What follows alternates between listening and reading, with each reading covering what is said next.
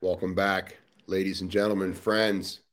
It's your fearless leader, Ed Harrold, with you on our Life with Breath podcast series, utilizing breath as medicine.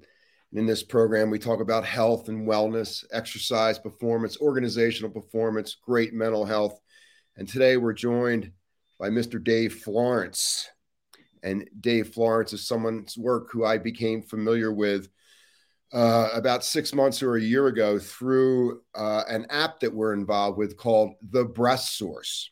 And The Breath Source is an app that is just launched and it has all sorts of great science and application about how you can bring breath and and other types of breath modalities meditation and movement into your life so that you can live a more dynamic life and you'll have it on your app and you can use it 24 7 so there's a little plug for the breath source.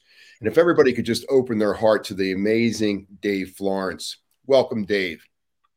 Thank you for having me. I appreciate you uh, reaching out. I've just used an American terminology. I'm doing that a lot now. That's okay. We're, we're coming together like one global thing now. There's nothing, we're taking the lines down. we well, let's. I mean, on a very serious note, this is this is quite a, a, typical and good conversation to have, isn't it? In the sense that we are one. Perhaps one of the biggest problems we have in this world is that we feel ourselves as separate beings from others, when actually we are all connected. We are all one. Uh, and so there we are. That could that could open up a whole a whole nother conversation. Well, before we begin, I my ears are picking up, my mind and my ear is picking up this amazing accent. Could you give us a little background on on that gift that you bring? um, so by the accent, you simply mean, uh, yeah, I, I guess. But it, well, I was about to say, does that make me British? Well, yes, it does. But then also, what is the term British these days? Uh, again, you know, this this is that sort of whole conversation around does it really matter where we come from? But yeah, so the accent, um, I suppose, is just typical of somebody of Southern England. Um, mm. But also, I trained for a few years to be an actor, so therefore, there will be elements of how I speak that probably will be attributed to that time. It's just very pleasant to the ear. But uh, then again, but then, uh, so I, I love phonetics and I love the sound of all accents.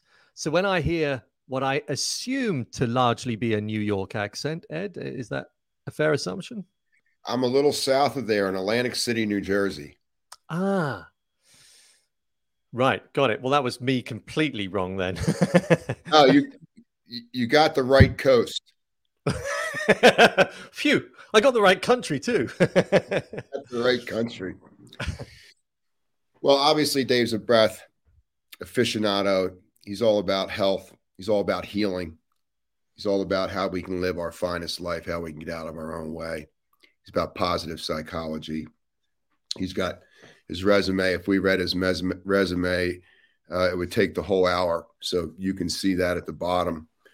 So before we begin to dive in what we want to bring out to the world about Dave Florence, maybe we could just get take a moment to hit the brakes in our life and, and get ourselves centered and just do a little focused breathing.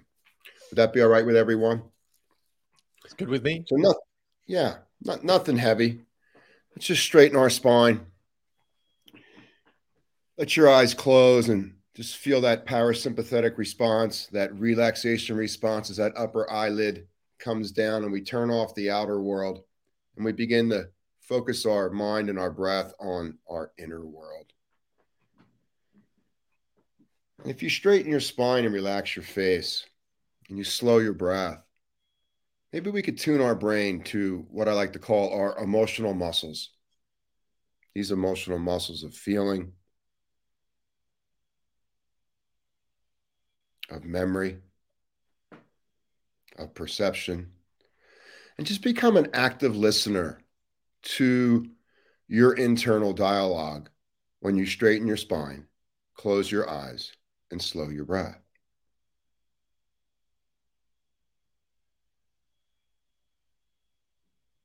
What does it feel like to be present right now in your body, wherever you are on earth?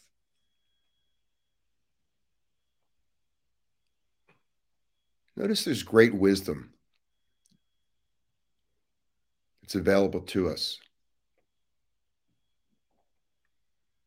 And sometimes great wisdom comes even in ignorance or not knowing.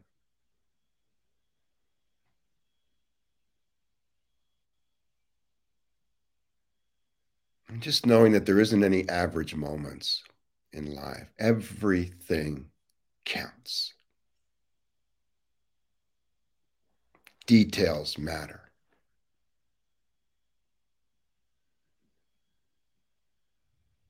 And if you could just really refine your breath, ladies and gentlemen, make the transition from the surface mind to the deeper mind, someplace where you're always welcomed, regardless of how much money you have in the bank or what political affiliation or religious affiliation you have.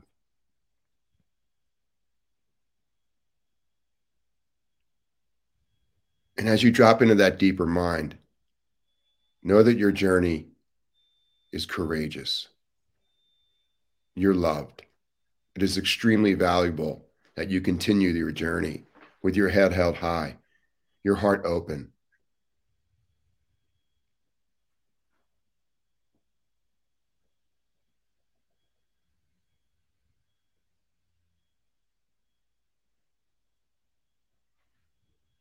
Notice we're all searching. We're searching for meaning. We're searching for the truth. So as we grow and we gather more information and we expose non truths,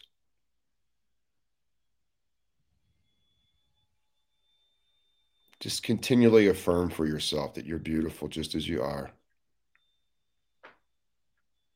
That everything is indeed beautiful and holy. And that you're loved beyond anything that Dave and I can share with you in the next little bit of time in your life. So just begin to deepen your breath. Let the breath move wherever it needs to go. Just sit back, enjoy the ride. And remember your emotional muscles. There are silent warriors that help us with our physical mind.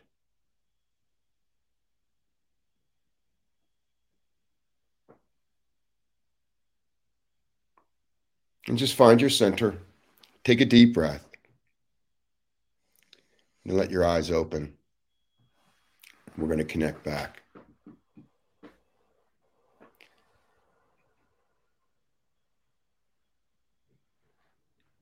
Thank you so much, Dave. You know, I know Thank it's you. It's the evening in the UK, and I appreciate you after a, day of serving humanity, taking some time and being respectful of your energy the evolution of Dave. Gosh, that just means everything to me. Can you share a little bit, if you can, about the evolution of Dave Florence? Mm. I've gotten so used to describing this now. I, I can hopefully do it in, in a short piece. Uh, this is a journey, uh, what you might call an N of one journey to optimize my mind and my body. And it it started when I had a bit of a wake up call. It was a bang to the head. Mm. Um, and I don't mind telling this because I've said it to everybody else. Uh, this was a culmination of drinking too much alcohol. And I've I lost five hours in the night. I still don't know what happened, but I was found by the side of the road with a head injury. And the next day, with a very worried wife, I had a young son. Um, at, at the time, still young son. Uh, and um, anyway, that was enough of a shock to the system. It was enough of a wake up call to make me think, right, that is not how a husband and father should act. Um, regardless of what happened, whether it was my fault or not, it was ultimately my fault for drinking. So therefore, um, I need to do something about it. It, it really was this amazing, powerful, energetic mm-hmm. wake up that I obviously needed.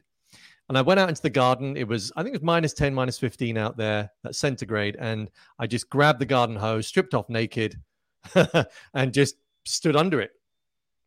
Um, and that cold was my wake up, as, a, as in a physical wake up. I'd been watching stuff on Wim Hof. This is this was back in 2017, so he was slightly less popular then. Not many people knew about him. and I dove straight into the breath work that goes along with the Wim Hof method. Um, I say Wim Hof now, assuming everybody knows who he is. I assume they do. Know, he's that he's become that popular now, uh, and that became the catalyst then for change.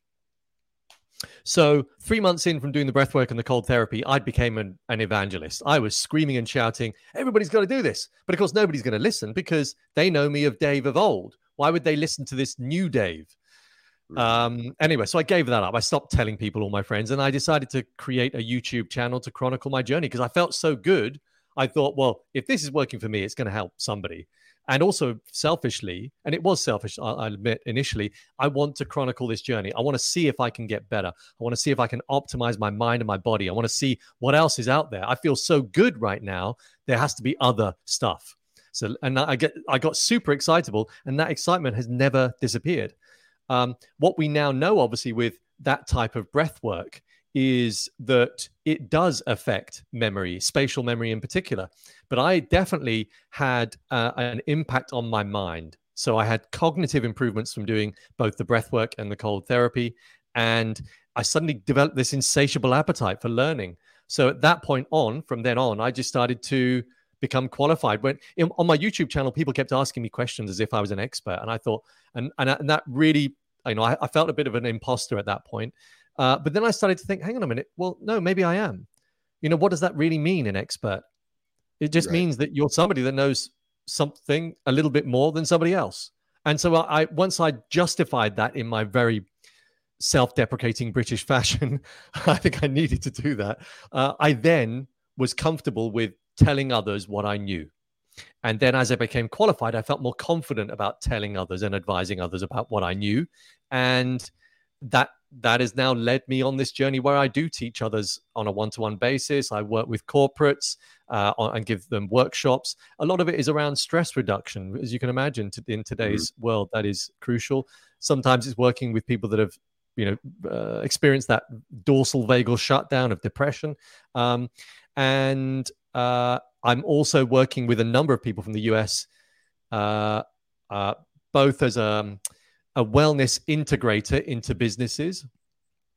Uh, and also, I'm working on some online programs as well. A, a very big one that, that's all about understanding who we are and, and, finding meaning in this existence and finding purpose, etc., etc. And I'll, I'll possibly tell you more about that later. So it's been an exciting journey, and it meant that I was able to leave the world that I had created before behind apart from obviously being a parent, husband and father. Um, yeah. yeah.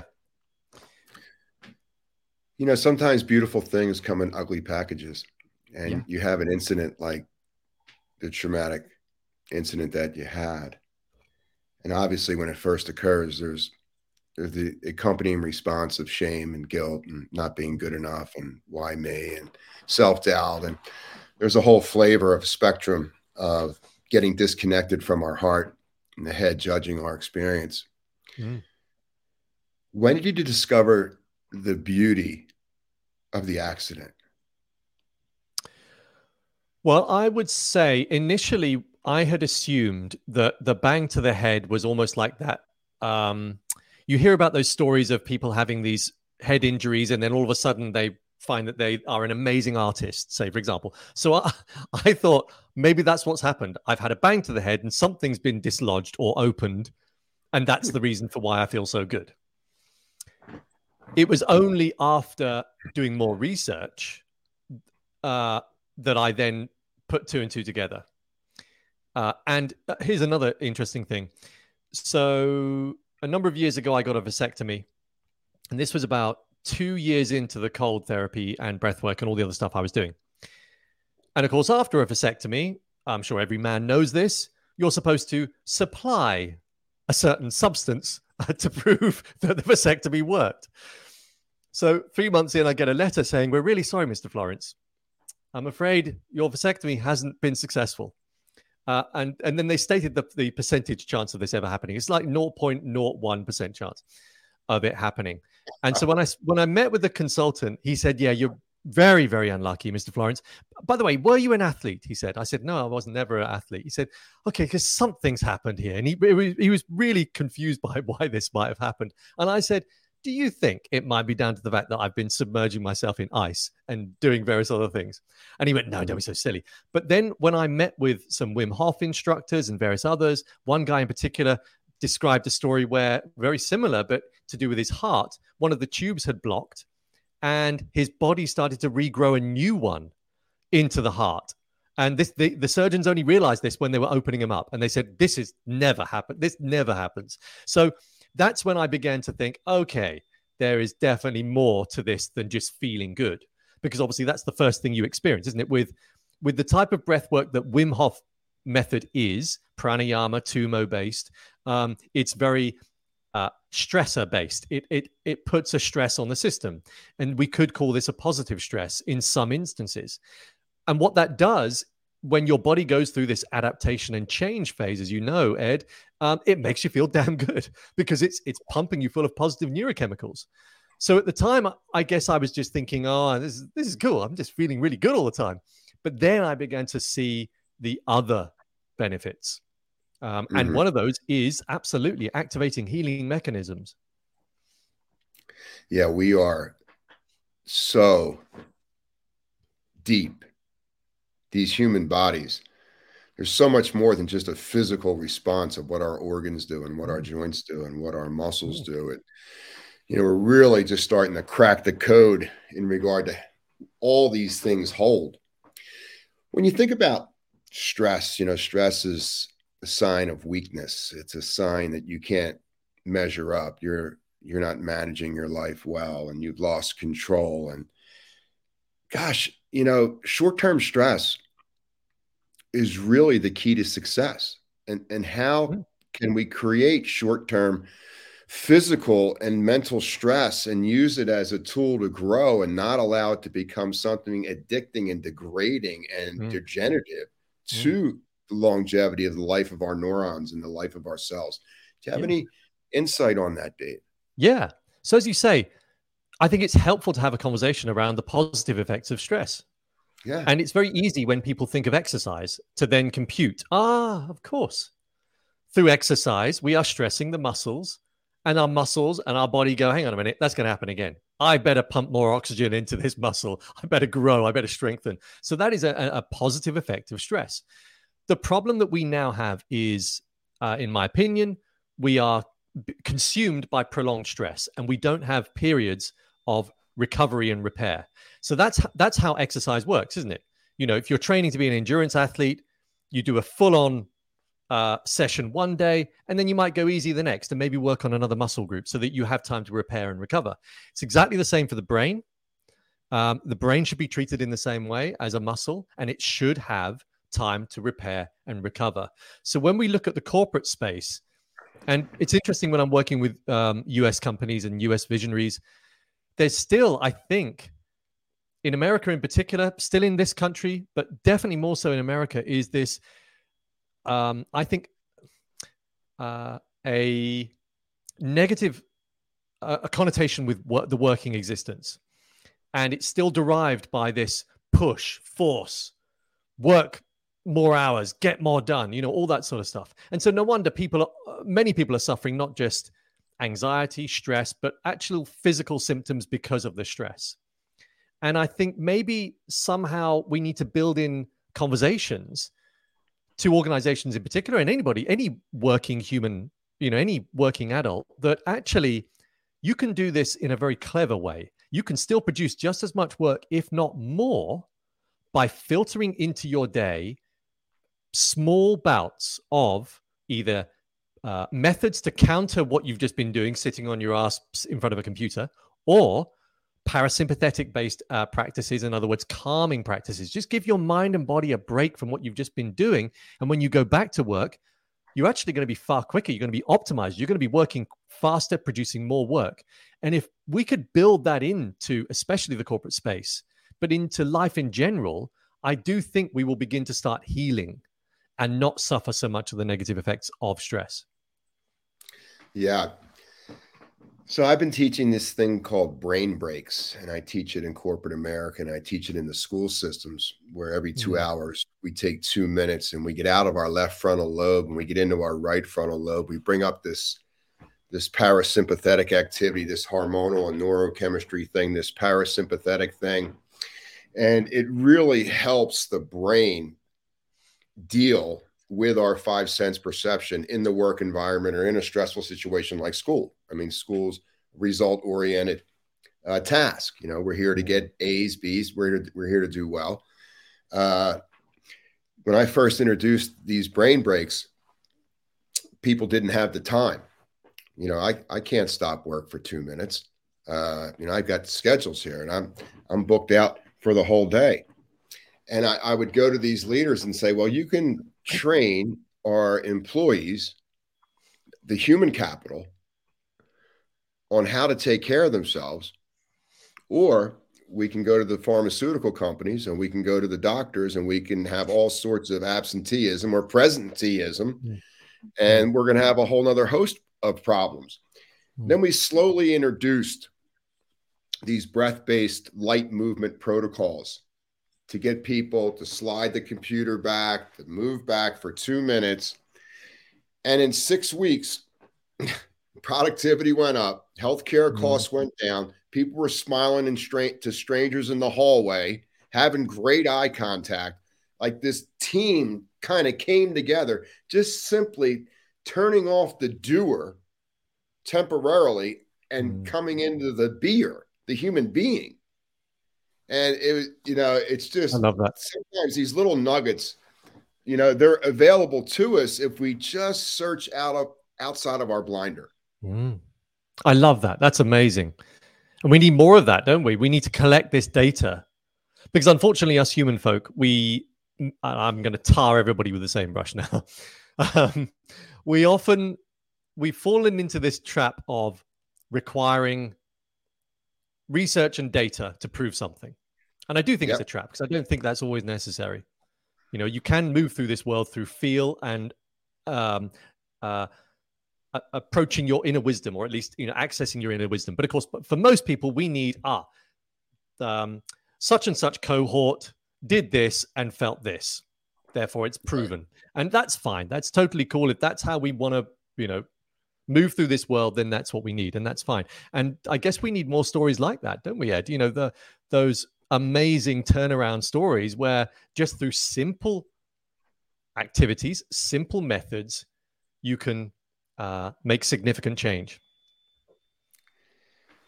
Yeah, you know, I've never been a big science guy. You know, for me, I've always, I tell myself, I've always been the guinea pig. I've always tried new things. And if it felt good, mm. I wanted to know why it mm. felt good. And, but that was for me. Uh, mm. You know, the some people just need to have that back. That, you know, we were just talking about this about giving your power away. You know, just hmm. because mm. a scientific study worked for someone else doesn't mean it's going to work for you. Yeah. Exactly. So, you know, I think that we're much better feelers than is given credence in the media and out mm. there in the world. I think we're master feelers first. Mm. And then cerebrally, we all have different skills. Some folks have great memorization. Some folks are great at numbers and repetition. Mm-hmm. Uh, but you know, other folks kind of work their way to the moment a little bit differently. The steps that they take to prepare themselves to excellence might be slightly different than everybody else. Their age, yeah. their education, their family background, stuff they've been involved with. Do you have any any clues you could share with folks about how do we get to that point of mastery where we don't require any additional information outside of ourselves. And we hmm. know inside ourselves that we're right where we're supposed to be in our life. Yeah. Remove the analytics. There you go. First off, um, you know, we, we were d- discussing that earlier, weren't we? we've we've again we've fallen into this trap. Technology has a place. Clearly, we use it. You and I are using it right now, and we are benefiting from right. using this. Right. Um, this is giving us a voice. We are we're able to spread our message through technology. So I'm at no way, at no point do I down technology, but I do think we need to understand that we need to be disciplined with our use of it and have an in, a real intention behind it rather than just because everybody else uses it just because it's a trend we should use it.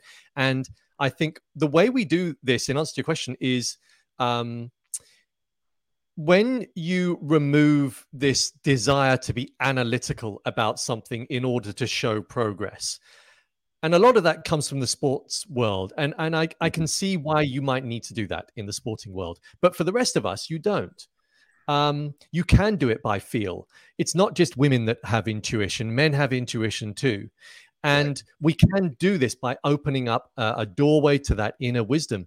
And what I've certainly discovered is when when you look at January, um, that that craze that that goes on in January when people go, "I'm going to join the gym," and they always do it with the wrong intention. It's always, "I'm going to join the gym so I can lose weight, so I can look good on the beach." You know, that's a typical one. It's not everybody that does that, but in other words, it's a short-term, time-limited uh, goal better isn't it to instead start the year off if you want to make a change and you want to do it at the beginning of the year fine but you could really make a change from tomorrow and you could say to yourself right i intend now to flow through my life making use of my body every day breathing in the right way pushing my body lifting my body pulling my body interacting with other humans in a positive way making sure i'm eating good nutrition so in other mm-hmm. words what you're doing is establishing a new modus operandi, a no, or, mm-hmm. or vivendi. You know, you're um, you're saying to yourself, I don't want to be that person anymore. I now want to be the, my optimized self, and it is not time limited.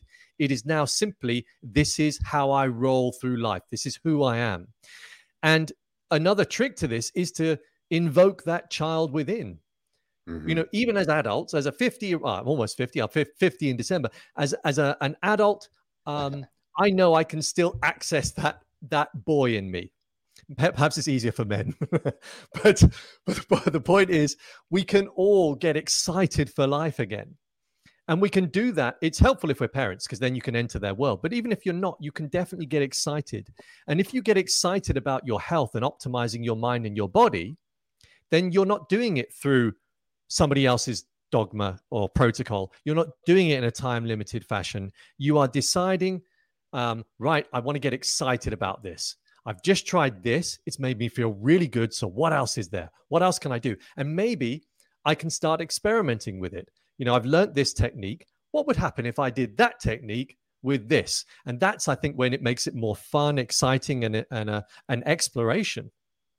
Yeah. You know, I, I think that we all need something to get out of bed for every day. We, mm. we, we need a, a goal and I think our level of awareness will choose the appropriate goal. This this New Year's resolution stuff, you know, it's a big show. And we know that 95% of them fail by the third week in January. Mm. So I was really interested in that. Like, why do the New Year's resolutions always fail? And then folks end up being more depressed than they were on New Year's Eve, mm-hmm. and, and they're worse than you know step one again, and they got to dig themselves out so they can get moving again in May and June. So I began to do a little research, and when you think about changing behavior, you got this amazing conscious brain, this conscious two frontal lobes that that can basically do 20 to 25 things in the present moment. It, it's an amazing part of the brain, the most awake part. It's right there. But then you look at our subconscious behavior, which can actually do 40,000 things hmm. in a present moment. And when you're looking to change something like behavior, which you're looking at in a New Year's resolution, you're going to have to change the subconscious behavior. Now, when's the worst time of the year to try to change a subconscious behavior? The dead of winter. There's no light. It's cold.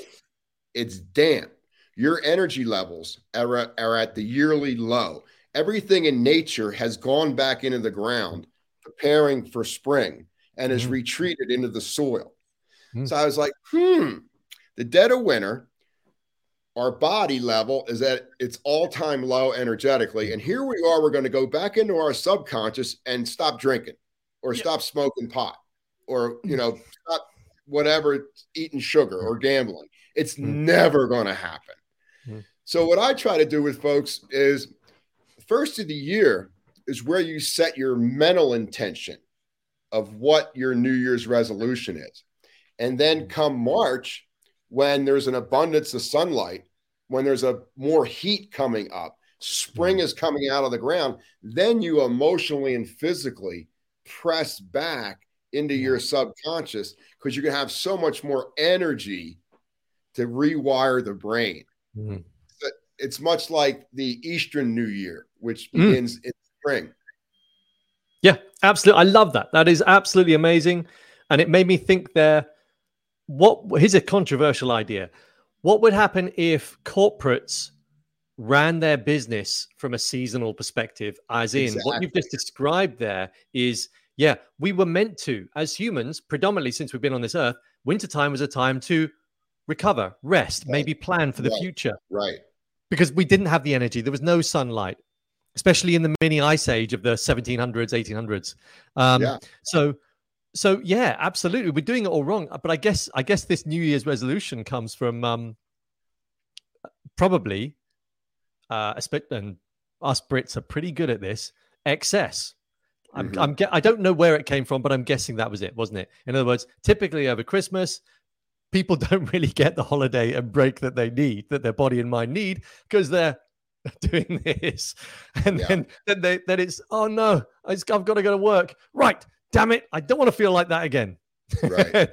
so right. I'm going to do something about it. So it's completely the wrong intention. It's completely the wrong mindset. But yeah, back to that corporate thing. I would love it if maybe Elon Musk could do this. Maybe he could set the trend. I'm going to run Tesla in this way and it's going to be all about over wintertime it's going to be about planning and creating and, and uh, co-creating with others in a very mindful way and then from spring on it's going to be front end of the business sales it's going to be you know pushing product etc etc i don't know if it's possible but wouldn't it be amazing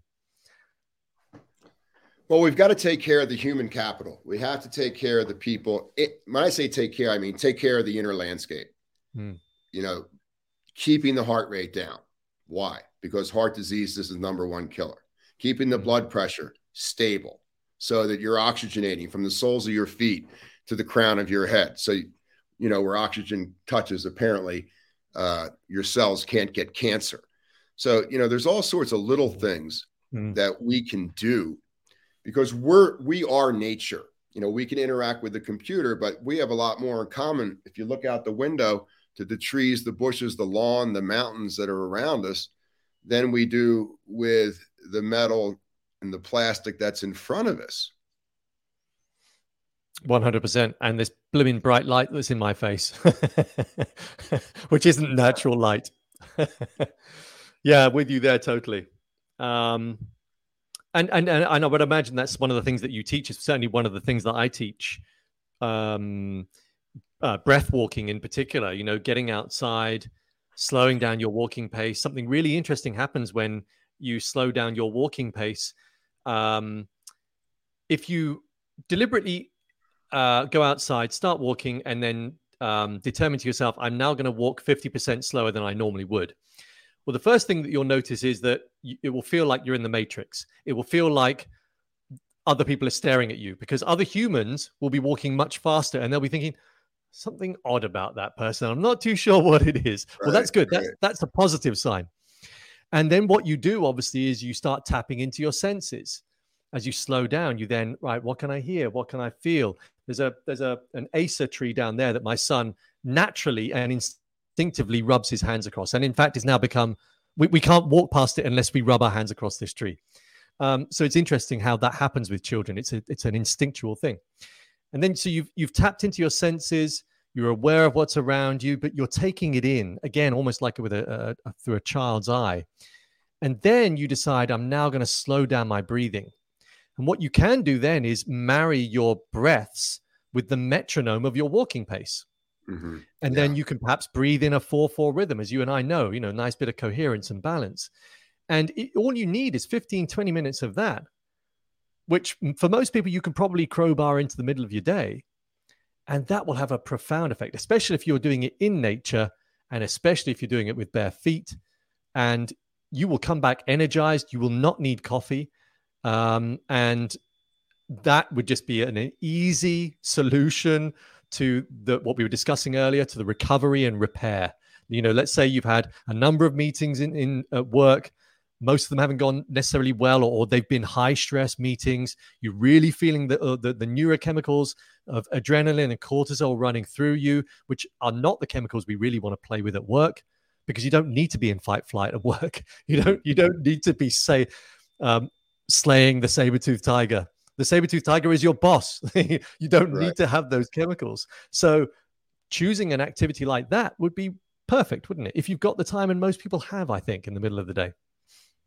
Yeah, I really, really appreciate that. That was well said, Dave. You know, you're you're a born teacher. You know, you can tell that you like to lead, and you know, there's a calling to what you're putting out here. I'm I'm so glad that I'm on on your team. You know, I noticed that when I walk slower, when I change the pace of anything that I'm doing, I notice that the limbic system of my brain lights up and I begin to feel more. Can, mm. can you illuminate on that a little bit? Yeah. Um, something really hap- interesting happening happens there, isn't there?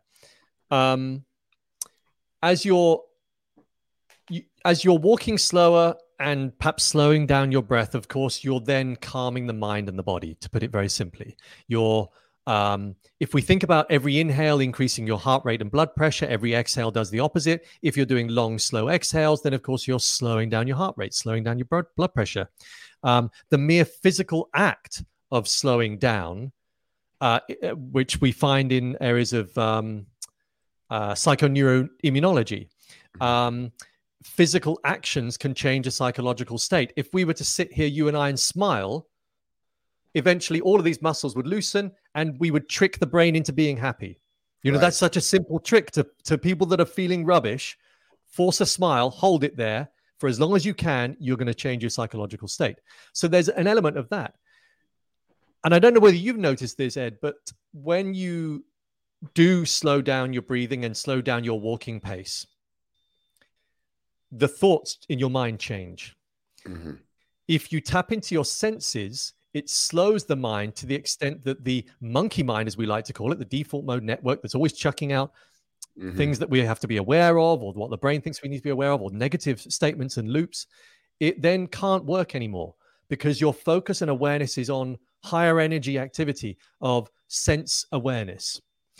And what I've discovered is, is that when you do that practice of the mindful walking, at some point, you'll be in a blissful state at some point, and then this will suddenly come back online again, but you won't notice it straight away. You won't know that you're starting to think in a judgmental way about the person walking towards you. The first thing you will notice is that all of a sudden, your walking has doubled. The pace of your walk has suddenly sped up. So that becomes your indicator. And I find that so interesting that through thought, a physical action has occurred because I've started to use this, you know, default mode network, uh, the prefrontal cortex, all that sort of stuff. And when you know that, and when you witness how negative thinking can change your psychological and physical state, rather, you know that by changing your physical state, um, you can change your psychological state. In the same way that I'm sure you've spoken about it before, power stance. You know, if you imagine yourself to be a superhero, both male or female or whatever, and you just uh, imagine and you picture in your mind this um, the, the, this person that is uh, somebody to be revered, superhero powers, and they have a particular stance with their chest out. And often it's in this sort of, you know, uh, hands on your hips, and and you suddenly feel your back straighten, and just by doing that for a minute, again, you can change your state. If you did that before a big meeting, you'd walk mm. into that meeting as if you were the superhero, you know. So isn't it amazing how this can change this?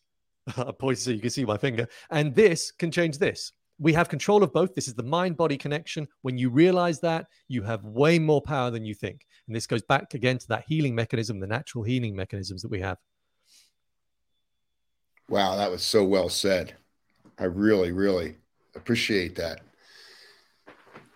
Could could you share a little bit with us between the movements that take place between the brain and, and the microbiome and, and the breathing and, and how that connects us to almost being superhuman. Mm, Well, one thing I I would say about that is the connection between oxygen and cells. Yeah. Um, when you breathe correctly, you are let's let's call it optimizing the oxygen in your body. You know, as as as you know, Ed, and and possibly I would imagine your listeners do, because I would imagine whoever's been on, on here, they've probably at some point mentioned that you don't want to use this too much. You want to use your conch. There's a reason why this is on your face. And there isn't a receptor. You know, we don't have a receptor in our mouth to tell the body what to do with oxygen. We only have it behind the nose. So we do need to use our nose more. We know that. You can use your mouth for certain practices, and they will create a stress, and that can be an energetic um, experience. But in the main, we want to use this. But isn't it interesting when you improve the oxygen uptake into the system, and you and thereby uh, are better able to move that oxygen into the tissues where you need it? Those that are, uh, let's say you're you've got certain cells obviously in your microbiome one of them being phagocytes that go around and, and eat up um, bad bacteria. Let's say the cells in your body all over aren't working correctly because you're not breathing correctly. They're not getting enough oxygen. Cells require oxygen to function. Mm-hmm. So that alone will tell you that if your cells are not getting enough oxygen, then you could end up with a gut issue simply by not breathing correctly. And I don't think many doctors know that. I don't think many doctors of the Western, uh, I'm not an expert, but I just don't think they factor that in. They don't, you know, when they're advising their patients, then they're, they're probably saying, take this supplement. You need to eat the right foods. But what they could also say as an extra intervention, learn to breathe properly, and you're going to get those cells working optimally. You know, one thing I, you can maybe help me out with this, but when, when I meet folks and I, you know, we have a little extra around here. The first thing I notice is that their exhale muscles are very weak. Is that the same mm. over in, in Europe? Do you see that? Yeah, it's not something that has come up typically in conversation um, because most of the work that I do is more around the psychological rather than the physical. I, I talk a lot about the physical on my YouTube and in various other places, but not many people necessarily come to me beyond just trying to build a good working physical routine. Uh, but yes, I hear you. I think that would be the right. Um, that would be true. Yeah, you know, we we've we've lost our ability to exhale the last moment completely, to mm. pause the brain, to metabolize our fat as our primary fuel source. It depletes our adrenals. The neuroimmune system becomes weaker. You know, this exhale is this amazing thing that we've kind of walked away from as a species, and it hasn't turned out well. Now, we haven't seen the end of the ride yet, but when we look at what the exhale can bring to the brain, our mind's perception, what we're projecting, how we mm-hmm. feel about ourselves, our posture, the ability to metabolize fat cells as our fuel source around our hips and our buttock as we age and energetic levels obviously drop, you know, as we mm-hmm. age. These exhale muscles are so key to keeping us in rhythm. Do you find that to be something that uh, you're more efficient being Dave when your exhale is smooth, steady, and comfortable and fully deflating of the lung tissue? Yeah, absolutely. And I guess like you, you probably do certain exercises as well to work that area.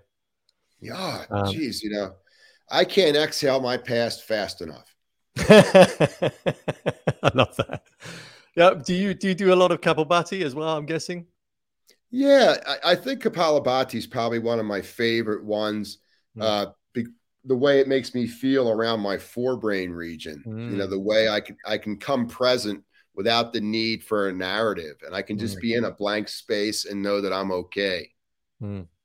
Yeah, absolutely. Yeah, I, I love that. It's one of my favorite uh, exercises. Have you ever tried? Um, so I do that in the morning, and occasionally I also do crow's breath. Have you come across that before? Let's do. You want to lead some? Okay, it, so uh, yes, I'm just trying to think how I do it because there's a point at which. Well, let's let's see if we can do it. I don't know if it's going to be possible because how I need to describe this uh, will be showing I'll I'll describe it audibly, I think, in the main. But anyway, I'll, I'll also make myself look very silly in a second. So Okay. it's called crow's breath for a very particular reason. I'm going to turn my head so that I'm now profile. And the first part of this is that you uh, create your lips in the shape of a beak. So you're so already I know I'm looking silly. So you're doing this. Pursed lips, right? Pursed lips. Well, more like as if they're they're forcing your lips out like a Okay. and then what you're going to do is you're going to scoop up air. And you're going to do it as if you're a pigeon in a way, you know how they do this, Right. but you're going to do it like this. So you're going to scoop it up where your head moves from down to up with that with your lips in that very strange position. So it's almost like imagining your lips are like a spoon, you know, and you're scooping up air. I love doing this. You but you're not inhaling. hmm What you're doing is then you're closing your mouth and then you're swallowing that down. So it's almost like you've gulped in some air through this strange swallowing it down. You repeat that for about 15, 20 times. And uh, you're supposed to do this, and- which is why I was wondering how I was going to describe this. But if I just describe it audibly, you do this kneeling up. And what you've then done is is added some air, oxygen to your belly. You might feel your belly distend, distend, protrude, whatever. um, and what you then do is you then move your forehead to the ground and you stick your ass in the air. Hmm So, and what that does is it moves that air into the lower intestine. At some point in the day, you will end up uh, farting, uh, Mhm. and that removes, therefore, a lot of the unhealthy bacteria and the gases in, in the lower intestine. It's a really interesting exercise. Uh, it's a great one to do in the morning, just like Kapalabhati is great to do in the morning. And, and I love that. And actually, when you do, as you know, when you do Kapalabhati, you end up burping quite a bit, or at least I do, you know. Mhm. Um, and that's great. It's just getting rid of the stuff you really don't want in your system. Um, Yeah. So, yes, Beautiful. crow's breath looks odd. I think I've got it on my channel. I've, I've got some silly things on my channel where I do look foolish. But anyway, when you when you reach a certain point in your life when you no, no longer care, that's quite helpful. No, we need the inner child to shine. Yes, absolutely. And, you know, there probably isn't too many humans that don't need to look out the window and and look at the weather and look at how nature is moving and look at how animals move in the wild. It's really powerful Mm, when we can move away from all the have tos and the shoulds and the coulds and the woulds and languaging that just sets a bear trap for us where we know we're going to get trapped, but we might not be aware of what we're asking for. So, I mean, nature's out here to remind us what the pace of life should be. mm, You know, the size of our mouth shows us basically how we should drink. Like Mm. you, you shouldn't chug a lug. Like for the body, for this to come into your bloodstream, when your mouth is full, that's all your body can absorb at one time. And then five minutes later, take another sip. We need like beverages or healthy beverages. You want that to go into your bloodstream, not just your cells. Mm. You have you can't put it in the body too fast because the body tells time, as we know, differently than the mind. mm. Yeah, I love that. Um, that's a really helpful reminder. I was on a silent retreat, and um, one of the most beautiful moments was when you ate and drank mindfully, which most people Yeah. don't do. And I know I fall into this trap myself. The working existence, the need to push, pull, the deadline driven world that we live in, quite often we're eating not consciously at all. We're not even mindful of what, how it tastes. So all of the senses are turned off. We're just gulping it down. So yeah, I hear you. So you know that I've, I've noticed there's a, a level of presence that you bring to the moment. Are, are, are you aware of that? Um, no, possibly not. Yeah, you know, most of us can't see ourselves. You know, we're we're too busy projecting out, doing our thing, and you know, and then when we do see ourselves, we probably judge ourselves in an artificial way. We're being Hmm. overly hard on ourselves while everybody else gets a free pass, or Hmm. we're telling ourselves we're the best thing that's walked the planet since Christ. Hmm. Uh, you know, there, there's a certain level of presence that I can see that you bring with knowledge, wisdom, application that your clients, you can see why you're really, really good at what you do, Dave.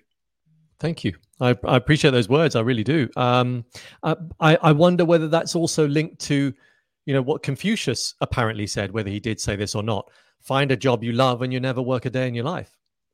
And yeah, prior to doing this, I was not in a job I loved. So I don't think you would have experienced the same presence, as you call it, that, that maybe you're seeing now. When you love what you do, it's not work anymore. And you get excited as I do. I get it. I get excited a lot, especially on this subject, which I know is quite far reaching, but I just love this, this right topic.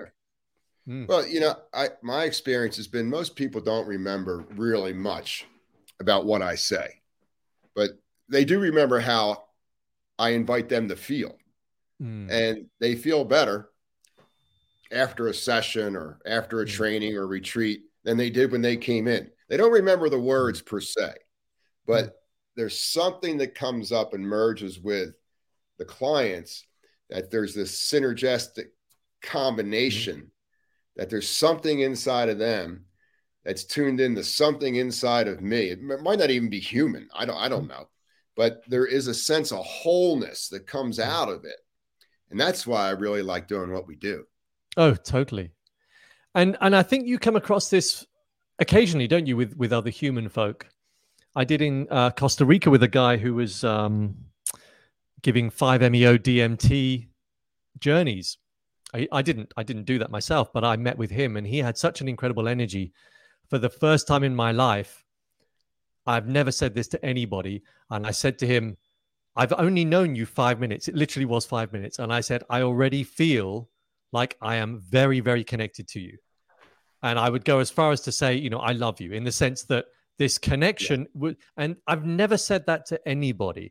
And I think that that part of that will be when you've discovered your path, maybe, I don't know, or you know, may, or maybe when you've just become attuned to the journey that you're on, and then something else happens. You know, I know um, the likes of Joe Dispenza will talk about it. You know, as being this energy field that we can create when we are in this optimized state. So maybe that's it too. Well, let me ask you: Do you trust your life? Do you trust where you've been? Do you trust where you are right now? And and do you trust that as it evolves, it's going to get even better. Yes, I trust. I trust my um, totally trust where I am and where I'm going. Um, and I trust that everything that has happened in my life has.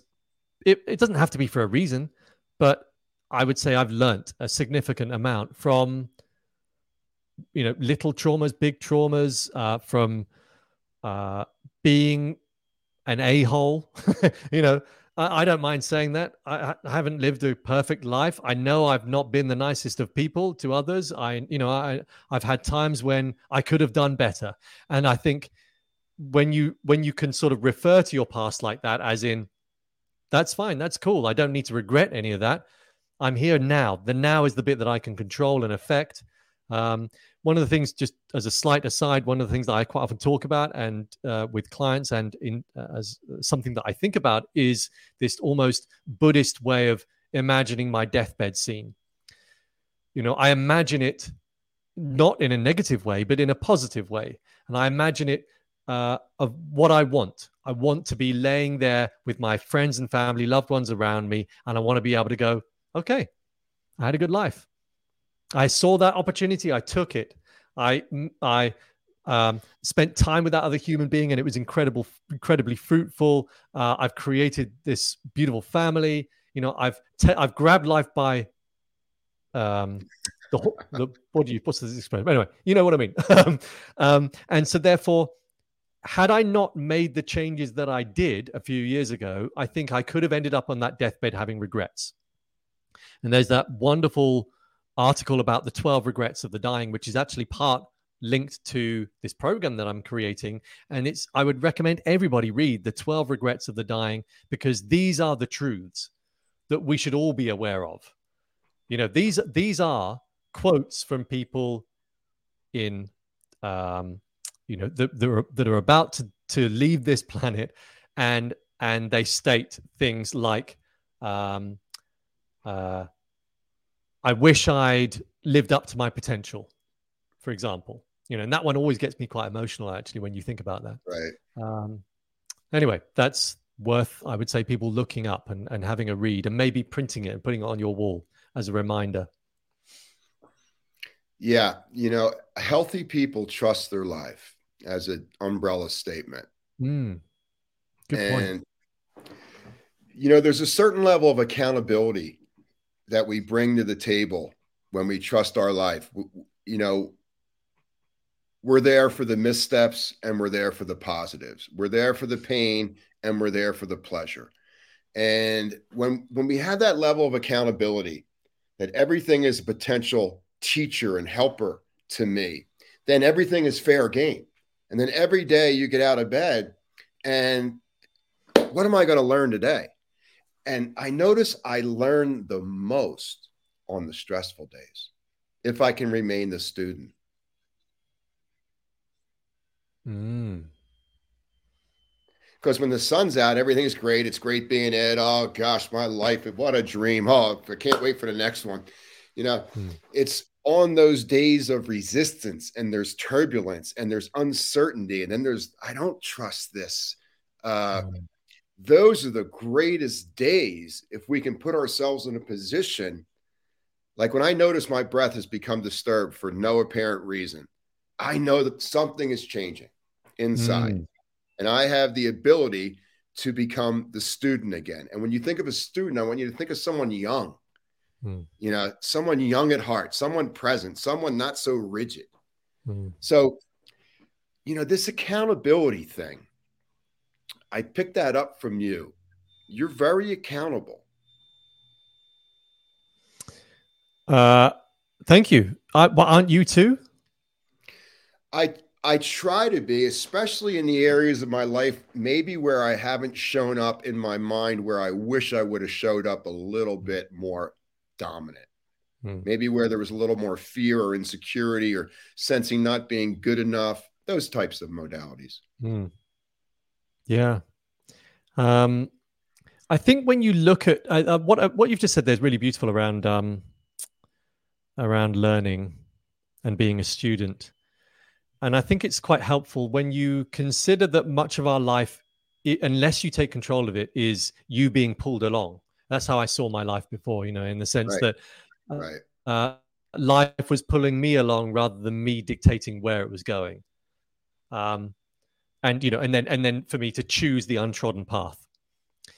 And only when I did that was I then able to to start to uh, become aware of of these learning experiences. And actually, I think on the sub on that subject, I think most people probably have one or two big learning experiences happen to them. Mm-hmm. A lot of people don't take heed of those. Mm-hmm. You know, um, these are big. I, I, I do see these as whatever force behind it it is. Doesn't matter whether it's has a religious context or not, but I do see it as almost um, a spot of wisdom that's being mm-hmm. shown mm-hmm. to you. Right. And it's almost like I saw, I always think of this in a sort of an amusing way. In other words, whatever this thing is out there that's advising us and guiding us, if there is a thing, I sometimes think of it as, blimey, this this one is just really not taking heed of our advice. you know, we better really wake them up with this, and then and then this because they're still not t- taking it in yet. And I, and I think we do need to be aware of these little moments, which are meant to be wake ups. They're meant to be, right, okay, clearly what I'm doing is not serving me. Maybe I should now consider changing up, changing it up a bit. Um, and it's never too late. It? It's never too late. No, absolutely. No, as long as you're breathing, you know, the story is still unfolding. Yeah, yeah, and we know that our brains are neuroplastic. We know that, yeah. that um, that they will continue to connect and grow People just and this is you know I, I, I did a video on on because I was approaching fifty. I did a video on on how I've perceived others possibly seeing that as that that chronological age thing as being a negative connotation. And also that when you are 50 it means that you can't do this. Right. When you are 50 you are less capable of this. Well it becomes a self-fulfilling prophecy if that's right. how you see it. Um, yeah. even if it's right or wrong it doesn't matter. If you choose through because belief is the most powerful thing that you can build into your life. If you choose to think aha, okay, now I've got this experience to come. This is going to be fun. Now I'm going to play with this. You know, just change your mindset a little bit, and you can change yeah. change the way we move through this life. Never miss an opportunity for self inquiry. Never miss mm. an opportunity to get to know yourself better, your gifts, mm. your non gifts. Mm. You know, there's there's an old saying, you know, for those of us in the personal growth work, take the part of yourself that thinks you're somebody and make it nobody. And the part of you that thinks you're nobody, make it somebody. Mm. I dig. I dig that. you know, it's just it, there's all these little bumper stickers. You know, the you know the mind is the last to know. You know, there's mm. you know, the whole thing is just hang in there, mm. and and just get to know yourself better. And I think you're gonna love what you like, what you mm. you know, what what's there for you. Yeah, especially when you remove the context of being the person you think others want you to be. Isn't that a tough one? You know, we're all doing this Tennessee two step, trying to be like everybody else wants us to be. And then again, mm, yep. you're speaking earlier about giving our power away. You can't, mm-hmm. when, when you notice that you're giving your power away in an artificial, codependent way, pause and take a breath and say, I forgive myself. I don't need to do that anymore. Mm.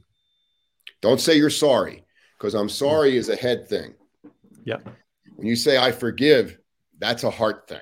Like mm. your body will remember forgiveness. It doesn't mm. remember I'm sorry. I'm sorry just means give me a pass. I'm going to do it again. Yeah, exactly. I'm, I'm, sorry never works. But yeah. when you say I forgive you or mm. will you forgive me? Mm. Wow. Talk about a body mind experience. Like this mm. flush of hormones moves through you and there's this lightning of this big backpack where it just falls off your back Mm. When you say you're sorry, it's just like, oh, I'm sorry. Yeah. Yeah. That's we can say that very easily, can't we? It's it's well, it's like people say, Oh, I love you. You don't have to mm. love me, just like me. I mean, mm. I, I don't need love. You mm. know, how about if you love you and I love me, and that's fine. Yeah. Yeah. Absolutely. Brilliant. That should come first above anything else. Listen, can you take us out of here with a little breathing? Yeah, I was just trying to think then what would be a really useful one. Anything you lead is going to be awesome. I mean, well, let's do a fun one. And cool. we're only going to do this a few times. And if people do this, um, I'm gonna. I, I, don't know. Do do you have many people listening as well as watching, or is it largely listening? That they're gonna uh, be watching and listening at at okay. any time during a 24 hour cycle in the globe. Okay. We are going to add a bit of movement to this. Okay. I call this the one minute state changer. Good. And uh, what we're going to do is inhale with our nose. And as we inhale, we're going to move our arms up in the air like thus. And as, as we exhale, we're going to squat and we're going to, this is going to sound funny. We are now going to exhale with a sigh but using our nose. So it's going to sound like this.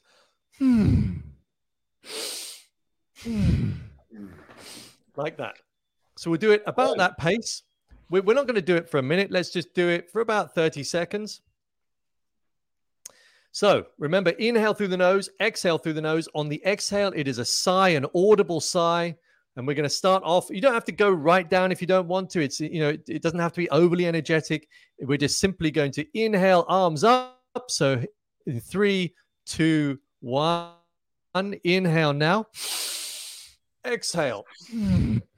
Inhale. Exhale.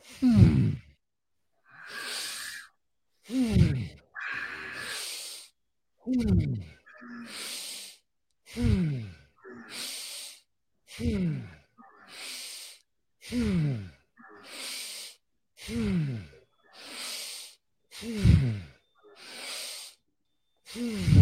ball.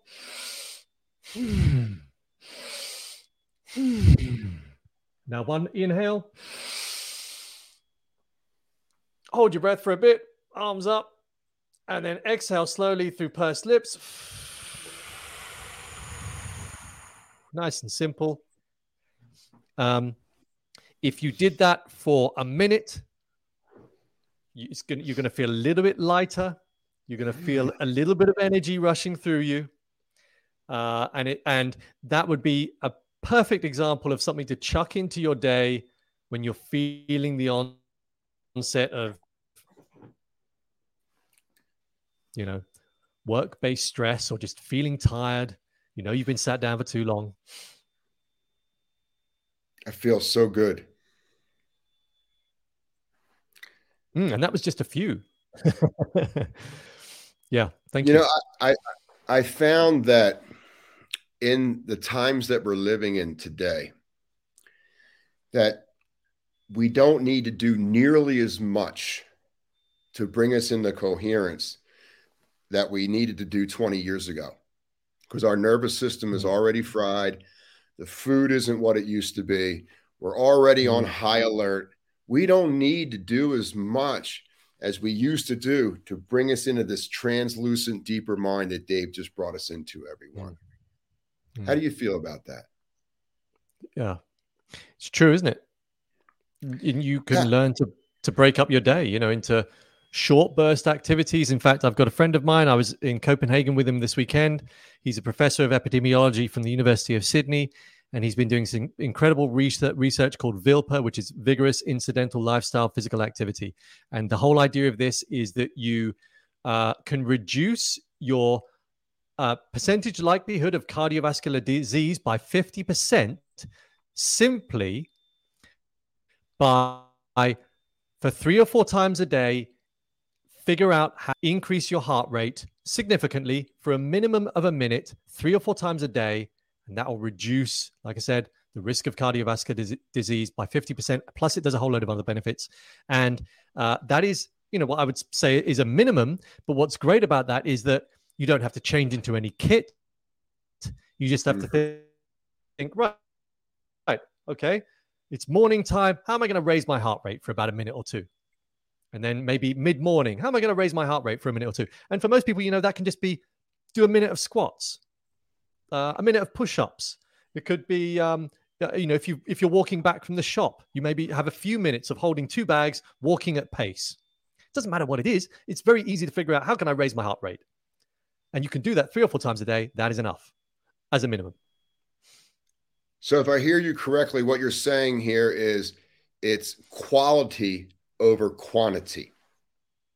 Absolutely, 100%. Yeah, and it will be the equivalent of you doing an hour of HIIT, say, on on the body long term. Um, and the, the research that they collected was from wearable devices, that thing that we were talking about that we were downing earlier. Um, but it was done over a 30,000, a cohort of 30,000 humans over a period of five years. And they were able to t- determine that that's all you needed. You know, and, and it would, in the data, it would show, for example, a mother running with her child to school for a minute because they were late for school. You know that would have collected the data to show you know and then over time you know you do that enough uh, and you realize that that's what your body and mind needs. And uh, again that's bare minimum but you could get away with just doing say four times a day a minimum of a minute raising your heart rate significantly and that's it. It's beautiful. You know don't ever let the numbers define you Mm. You define the numbers. Don't let the numbers define. You are controlling your experience of what you're picking up. It never mm. controls you. Yeah, 100%. Don't give away your power, ladies and gentlemen. Dave, I could talk to you for the rest of my life. I probably will. I'm, I'm one of the luckiest people in the world because I get to co collaborate with you and I get to interview you. Gosh, you're just a breath of fresh air. You're, I can see why people love you, Dave. Thanks so much for joining us today. Thank you. Uh, well, I'm guessing you and I might meet, you know, as in in the real world. And I have a feeling, at the very least, it might be in Cancun. Yes, I hear there's something coming together next year, and it'll be projected out onto our uh, social media and website. So I mm. really look forward to meeting you. Thanks for making my day. I learned so much in the last thank hour. you. I Thank appreciate you. you, I- buddy. I, I, I, it was a pleasure being here. Thank you very much.